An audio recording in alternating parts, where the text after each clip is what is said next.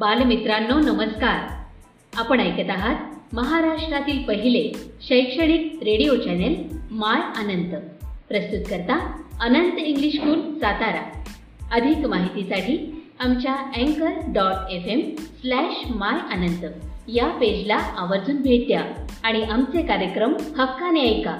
इथे मिळतात तुमच्या पाल्यांना प्रगतीचे नवे पंख आणि तुमच्या चिमुकल्यांच्या स्वप्नांना आकार. नमस्कार विद्यार्थी मित्रांनो. मागच्या वेळी आपण धारा विद्युत याविषयीचे हे प्रकरण सुरू केलेलं होतं आणि त्याची माहिती आपण मागच्या वेळी घेतलेली होती.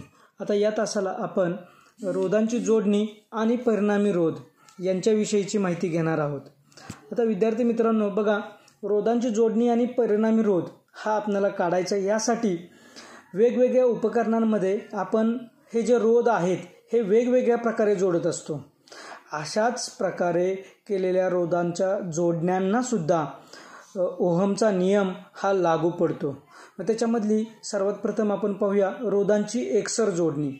रेजिस्टर्स इन सिरीज आता हे पाहण्यासाठी आपल्याला प्रथमतः पान नंबर एकोणचाळीसवर जी आकृती दिलेली आहे आकृती क्रमांक तीन पॉईंट आठ याचं निरीक्षण करावं लागेल.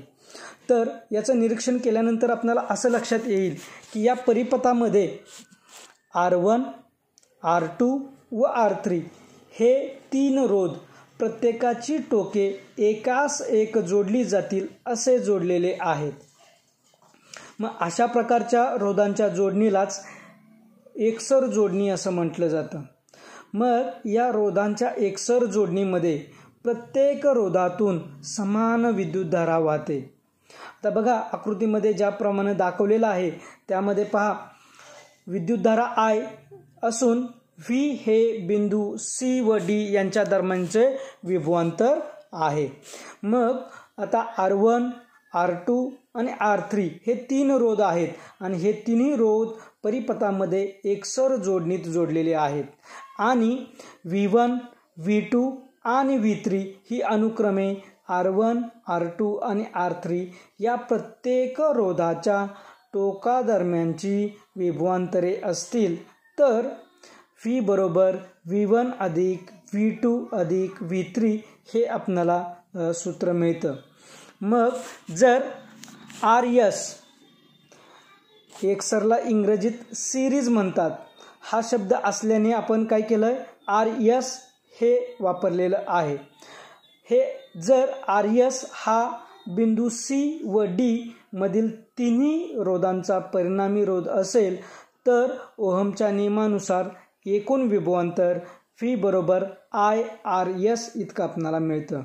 मग जर व्ही बरोबर आय आर यस जर असेल तर व्ही वन बरोबर I R one V two बरोबर I R two V three बरोबर आय आर थ्री या किमती जर आपण समीकरण एकमध्ये जर ठेवल्या आता समीकरण एक आपण पाहिलेलं आहे. कोणतं? व्ही बरोबर व्ही वन अधिक व्ही टू अधिक व्ही थ्री या समीकरणामध्ये जर टाकलं तर आपल्याला कसं समीकरण मिळेल? तर पहा आय आर यस बरोबर आय आर वन अधिक आय आर टू अधिक आय आर थ्री आता याच्यामधला जर आय हा जर आपण कॉमन बाजूला काढला तर आपणाला मिळणारं समीकरण हे बघा आर यस बरोबर आर वन अधिक आर टू अधिक आर थ्री हे समीकरण आपणाला मिळतं आहे आणि जर आता या आकृतीमध्ये फक्त तीनच रोध एकसर जोडणीमध्ये जोडलेले आहेत. समजा जर यन इतके रोध जर एकसर जोडणीमध्ये जोडलेले असतील तर आपलं समीकरण जे आहे ते पहा असं होईल. आर यस बरोबर आर वन अधिक आर टू अधिक आर थ्री अधिक अधिक शेवटीला अधिक आर्यन हे सूत्र आपणाला मिळतं. म्हणजेच रोधांची एकसर जोडणी केली असता मिळणारा जो परिणामी रोध आहे तो या सूत्राच्या साह्यानं आपण काढू शकतो. मग जर दिलेले रोध जर एकसर जोडणीत जोडलेले असतील तर प्रत्येक रोधातून समान विद्युतधारा वाहते. रोधांच्या एकसर जोडणीचा परिणामी रोध हा जोडणीतील सर्व रोधांच्या बेरजे इतका असतो. त्याचबरोबर जोडणीच्या दोन टोकांमधील विभवांतर हे प्रत्येक रोधाच्या दरम्यानच्या विभवांतराच्या बेरजे इतकेच असते. आणि जर रोधांच्या एकसर जोडणीचा परिणामी रोध हा जोडणीतील प्रत्येक रोधापेक्षा जास्त असतो. म्हणजे बघा एकसर जोडणीमध्ये परिणामी रोध हा काय असतो? तर प्रत्येक रोधापेक्षा जास्त असतो. ही जोडणी परिपथातील रोध वाढवण्यासाठी वापरली जाते. मग या एकसर जोडणीमध्ये एका पुढे एक अशी जोडणी असते. यातील एक घटक जरी काम करीत नसेल तर परिपथ खंडित होतो व विद्युतधारा वाहत नाही. जर दोन बल्ब एकसर जोडणीने जोडले तर एक एकटे लाव लावले असतानापेक्षा कमी प्रकाश देतात.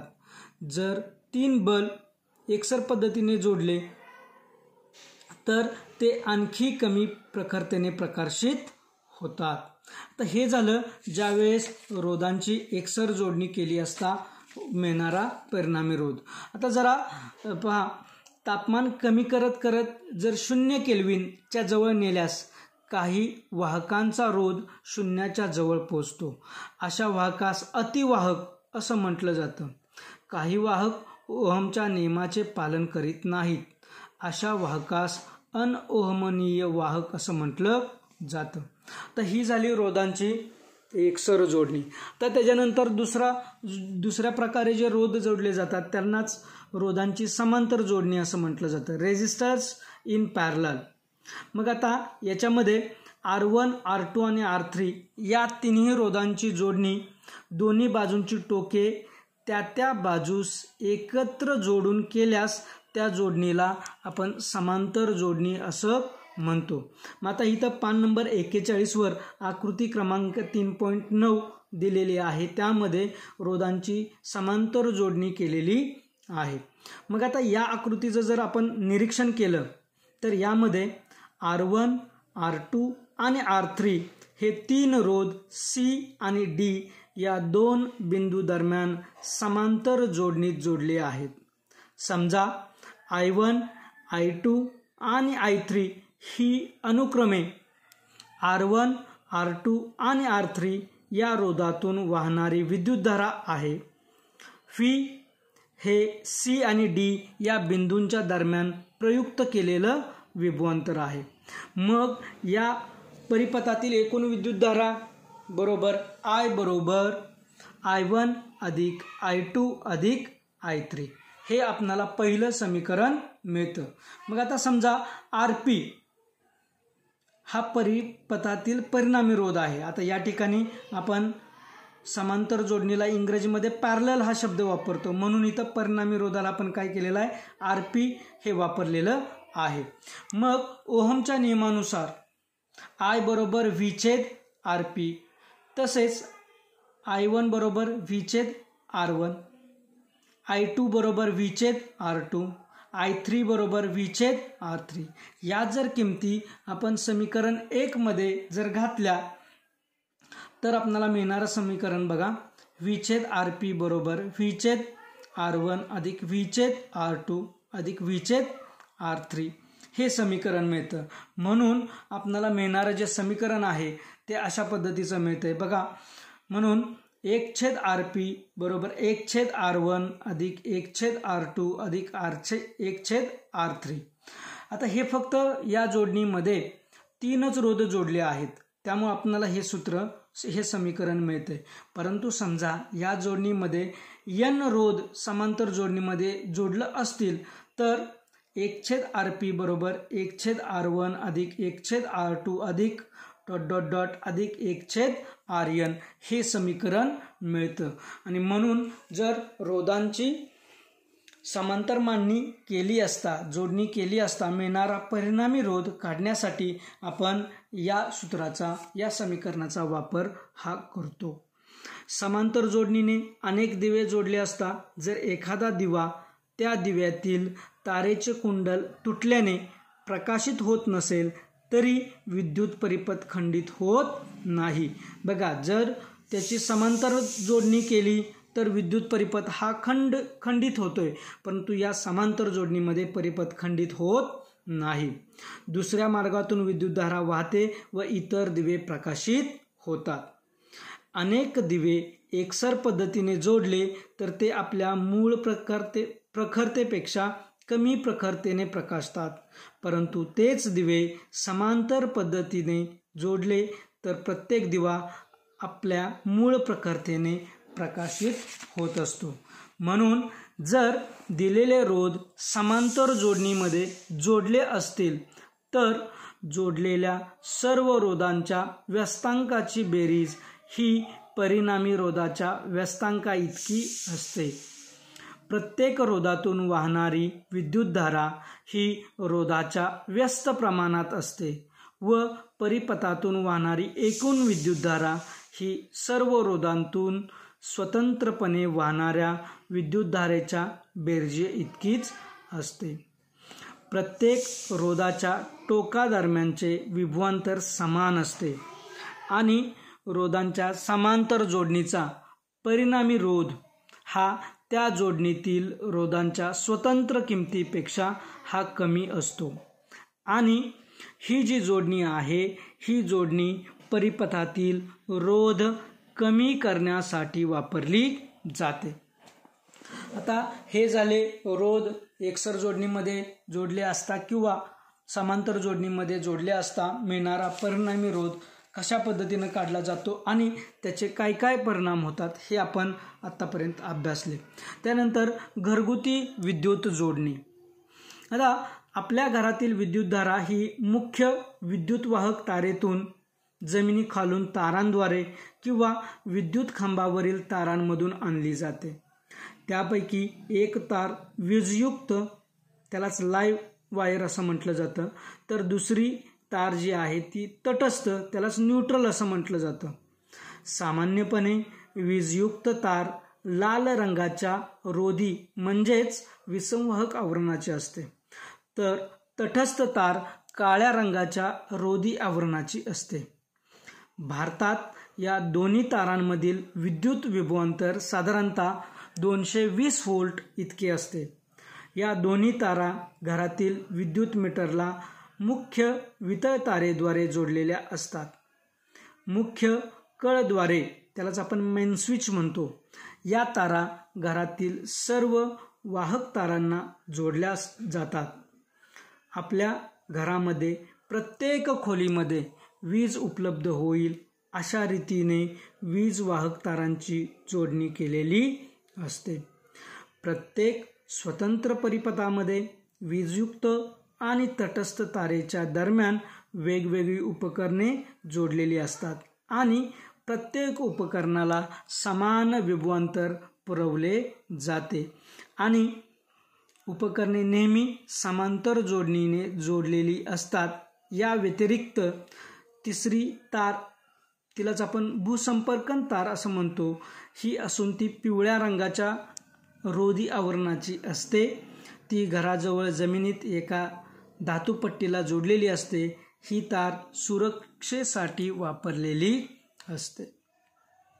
त्यानंतर वितळ तार. विद्युत उपकरणांचे नुकसान न होऊ देण्यासाठी वितळ तार ही वापरली जाते. ही तार विशिष्ट द्रवणांक असलेल्या संमिश्रांपासून बनवलेली असते आणि ती विद्युत उपकरणांना एकसर जोडणीत जोडलेली असते. जर परिपथातून काही कारणानं ठराविक मर्यादेपेक्षा विद्युतधारा जाऊ लागली तर या तारेचे तापमान वाढवून ती वितळते. त्यामुळे विद्युत परिपथ खंडित होऊन विद्युत प्रवाह थांबला जातो. ही तार मुख्यत्वे करून पोर्सलिनसारख्या रोधक पदार्थापासून बनवलेल्या खोबणीमध्ये बसवलेली असते. आणि या प्रकरणातील शेवटचा मुद्दा राहिलेला आहे तो म्हणजे वीज वापराच्या बाबतीत घ्यावयाची काळजी. तर घराच्या भिंतीवर बसवायचे विद्युत कळ व सॉकेट लहान मुलांच्या हात पोचणार नाही एवढ्या उंचीवर असावेत. म्हणजे ते पिन वा खेळ्यासारख्या वस्तू प्लगमध्ये घालू शकणार नाहीत. प्लग काढताना प्लग धरून खेचावे वायर खेचू नये. विद्युत उपकरणांची सफाई करण्यापूर्वी त्यांचे बटन बंद करून विद्युतधारा खंडित करावी. विद्युत उपकरण हाताळताना तुमचे हात कोरडे असले पाहिजेत. तसेच अशा वेळी रबरी तळ असलेली पादत्राणे वापरूनच विद्युत उपकरणे हाताळावीत. रबर हे विद्युतरोधक असल्यामुळे अशी पादत्राणे वापरल्यास उपकरणे वापरणाऱ्या व्यक्तीच्या शरीरातून विद्युतधारा जाण्याचा धोका टाळता येतो. विद्युत धक्का बसणारी व्यक्ती तशीच तारेच्या संपर्कात राहिली तर ताबडतोब मुख्य बटन बंद करा. व जर मुख्य बटन दूर अंतरावर असेल किंवा त्याची जागा तुम्हाला माहीत नसेल तर शक्य असल्यास सॉकेटमधून प्लग बाहेर काढा. आणि हेही शक्य नसेल तर लाकडी वस्तूच्या साह्याने त्या व्यक्तीला तारेपासून दूर ढकला.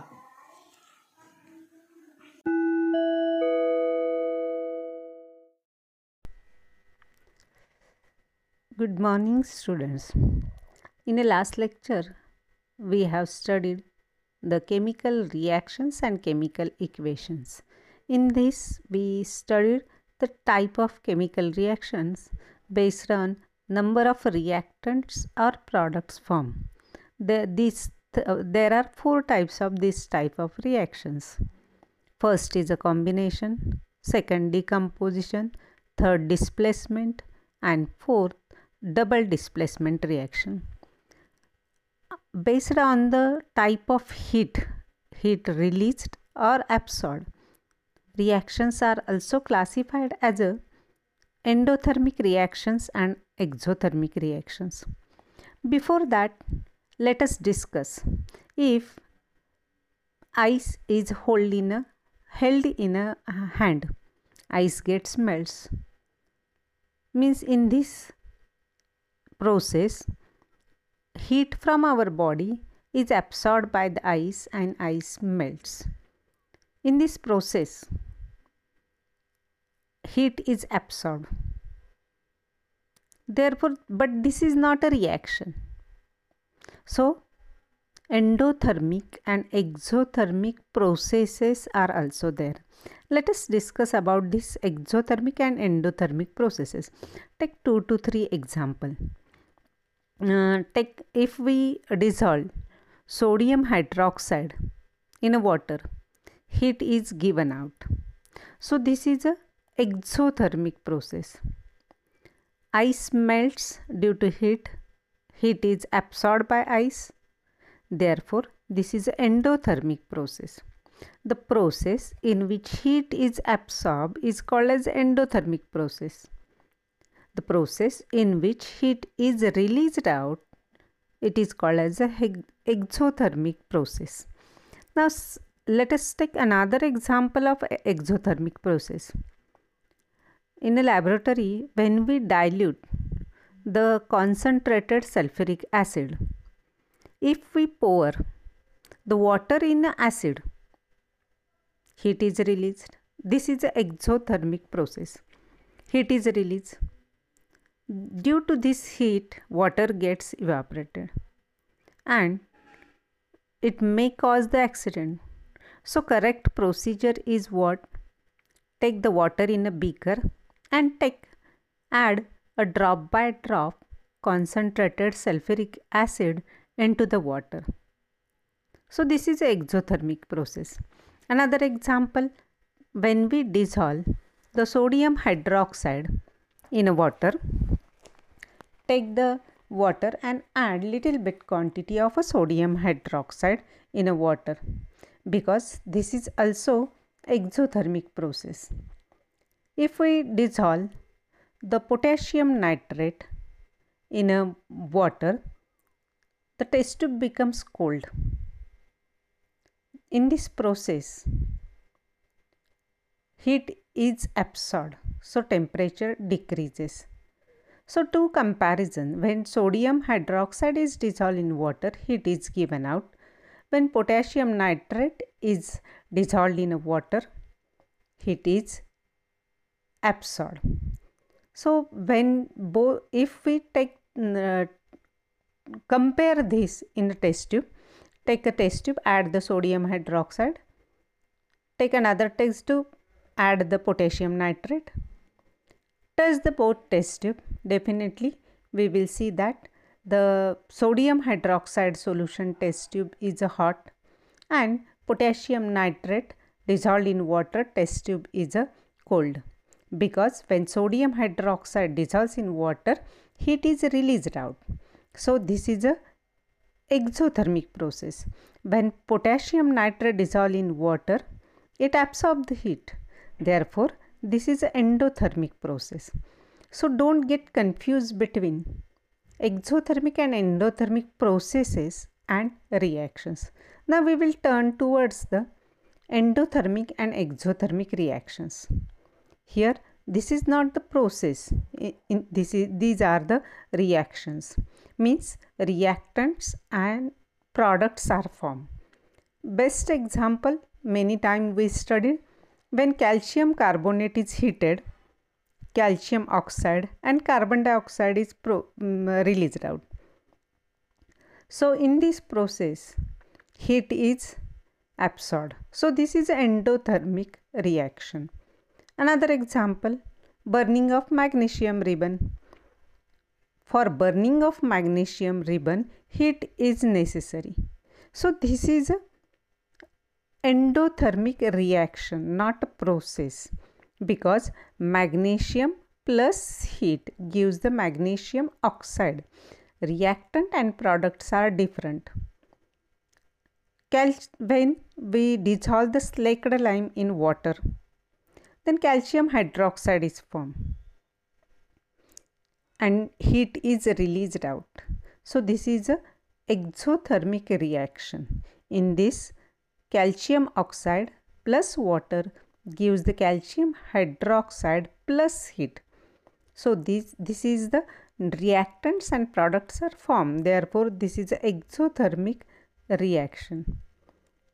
So, based on the temperature or heat is absorbed or released, equation, uh, chemical reactions are classified as exothermic and endothermic reactions.